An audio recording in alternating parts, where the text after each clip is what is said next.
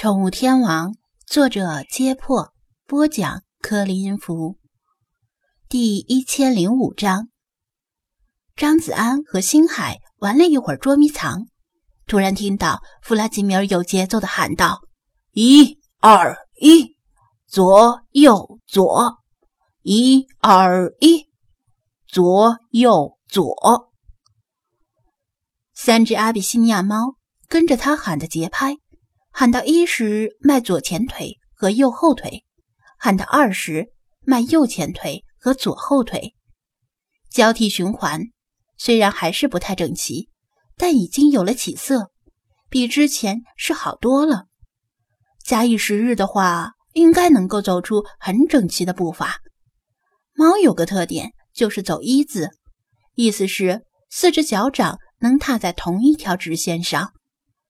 T 型台上的模特也是这种走法，不过模特是后天训练的，不像猫是本能的，几乎不会走歪。而人类军人的起步走是两条直线，因此猫走起来的观赏性更强一些。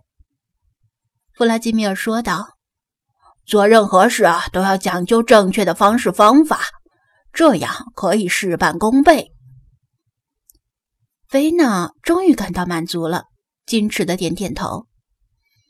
齐步走只是个开始，本宫还要让他们学会正步走。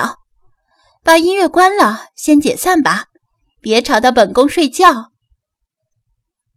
说完，他又跳到最高层的冒爬架上，把眼睛一闭，开始睡回笼觉。张子安心说：“这是想一出是一出啊，真能折腾人。”他把音乐关了，拉开卷帘门，让清爽的空气涌入店内。现在几乎是一年之中最适宜的季节，若是不出去走走，简直有些对不起这样的好天气。菲马斯在楼梯口探头看了看，看到捉迷藏已经结束，才敢悄悄地留下来。张子安正要继续打扫卫生，就见弗拉基米尔迈步走过来，抬头问道。昨天那个傻大个儿和中年女人，他们说的什么传染病是怎么回事？所谓的傻大个儿，当然是指的刘永辉；中年女人是指刘文英。弗拉基米尔来到店里的时间比较晚，没有看到刘文英的那只暹罗感染狂犬病之后，在宠物店里突然发病的那一幕，因此。他对二人昨天对话中的某些细节不太理解，当时不便问，趁现在有空就提出心中的疑惑。你问这个呀？庄子安一边扫地一边把事情的经过给他讲述一遍。关于刘文英的暹罗在住宅小区里遛弯时，被一只不知哪里来的流浪猫给抓伤了，被感染了狂犬病。令那个小区的居民风声鹤唳，特别是有些思想顽固的老头老太太，决定对小区里的流浪猫进行扑杀。哦，狂犬病是什么？弗拉基米尔又提出新的疑问。是一种人和猫科、犬科动物共患的传染病，无论是人、是狗、是猫，感染之后啊，一旦发病。几乎必死无疑，张子安解释道：“所以啊，人们很怕这种传染病，有时候呢，会因为害怕而做出过激的行为。这倒是个问题呀。”弗拉基米尔沉吟：“对家养的宠物猫来说，这个问题影响很小，毕竟绝大部分宠物猫不会离家外出，几乎没有感染的可能。”但是对流浪猫来说，问题比较严重。频发的虐猫事件已经令他们的生活举步维艰，而可怕的传染病就像幽灵一样，在流浪猫之间肆虐。想要与强大的敌人对抗并取得胜利，就必须尽量保存我方的有生力量。”他说道。“如果不能及时阻止传染病的蔓延，”不用等到猫神雕像与虐猫者下手，流浪猫已经被疾病击垮了。话是这么说，但好像没什么好办法。张子安承认，但狂犬病一直是个老大难问题，并不是说解决就能解决的。你以后出门时也要小心，虽然跟群喵打成一片是好事儿，但也要注意自身的安全。因为饭噎死过人，所以就不吃饭了。弗拉基米尔似乎对自身的安危并不如何在意，浑然不放在心上。这点与菲娜有些像。他想了想，问道：“感染狂犬病之后有什么明显的症状？”“有，比如畏光、怕风、怕水、神志不清之类的。个别病例。”还会对人畜产生较强的攻击性。张子安介绍道。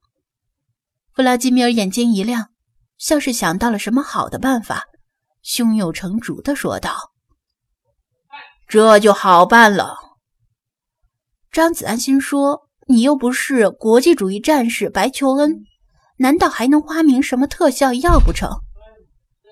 只见他走到店门口，呜的吹了声口哨。不一会儿，一只黑猫从对面小区的墙头上出现，跳下围墙，小心地避开车辆，向这边跑过来。他是对面小区的喵喵支部成员，弗拉基米尔介绍道。张子安，貌似在他每天夜里呼呼大睡的时候，弗拉基米尔已经悄悄地干了不少事儿呀。越过马路之后，黑猫。与来往的行人保持着安全距离，走到离宠物店门口大约几米的位置，便踌躇着不敢继续靠近。弗拉基米尔回头看了一眼菲娜，张子安愣了一下，也明白了，这只黑猫是流浪猫，闻到了菲娜的气味，不敢过于接近。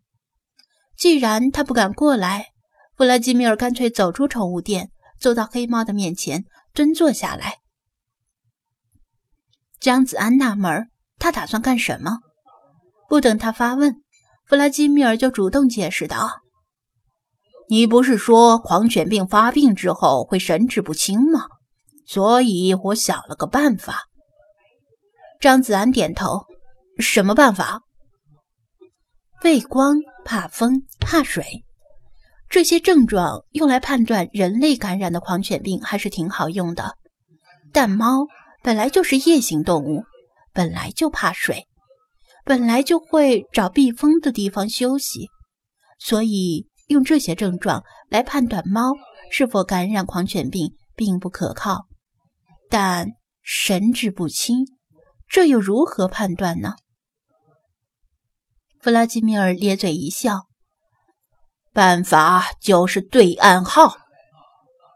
对暗号。”张子安觉得挺新鲜，猫还能对暗号？弗拉基米尔点点头，没错，流浪猫之间为了争地盘，经常互相打闹，有时候就算不是为了争抢地盘，也会打闹。从客观上给狂犬病的蔓延创造了条件。张子安承认他说的很对，流浪猫之间的打闹很常见。虽然大部分是互相吼、比谁声大，但偶尔也会动爪子。所以我准备让附近的流浪猫在互相接近的时候彼此对暗号。神志不清的猫肯定是对不上来暗号的。如果对方能对得上来，就说明神志正常，感染狂犬病的几率很小。反之，如果对方对不上来暗号，就不要接近对方，弗拉基米尔解释道：“这个办法挺有意思，说白了就是隔离传染源，很古老却很有效。千百年前的人们没有对抗传染病的特效药和疫苗，可以采取把病患与普通人群隔离起来的办法，控制传染病的蔓延速度。实践是检验真理的唯一标准。”我准备摸着石头过河，既不能保守，也不能冒进。先在滨海市进行小范围测试，如果行之有效，将来进一步向全国的流浪猫推广。他信心满满的说道。张子安觉得糟点很多，但为了和谐社会，还是不图为妙。好吧，那你准备用什么当暗号呢？你喵两声，他喵两声，这样，或者你喵三声，他喵四声。他半开玩笑的问道：“那样太简单了，容易被蒙对，起不到敌我识别的效果。”弗拉基米尔摆摆猫爪，否定道：“让我和这只黑猫来给你做个示范，你就明白了。”张子安认真的看着，不只是他。店里的其他精灵也纷纷投以好奇的目光，连菲娜也把眼睛睁开一条缝，盯着弗拉基米尔和黑猫之间的互动。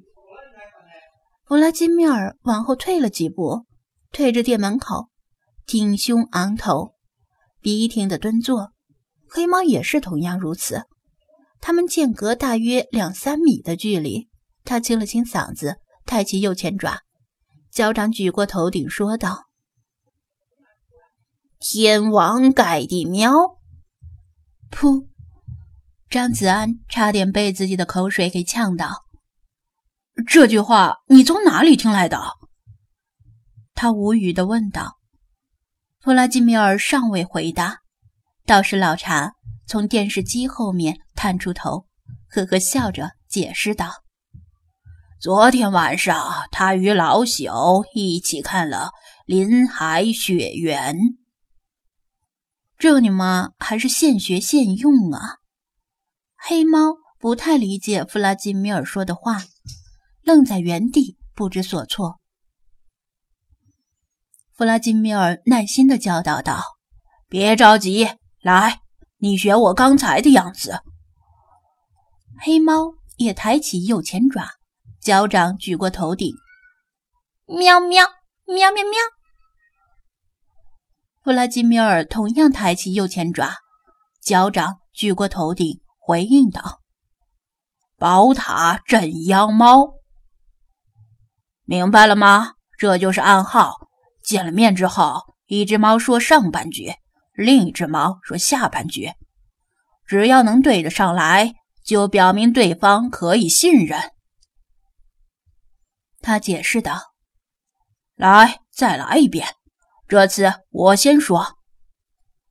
他抬起爪说道：“天王盖地喵，喵喵喵喵喵。”黑猫抬爪回应：“嗯，不错。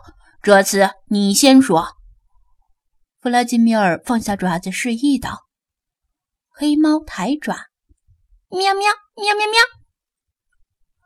弗拉基米尔抬爪。宝塔镇妖猫。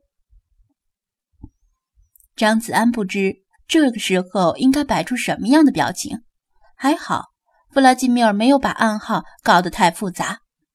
如果后面再来几句“脸黑什么”“精神焕发”“怎么又蓝了”“防冷涂的蜡”之类的，那他以后就不敢直视林海雪原了。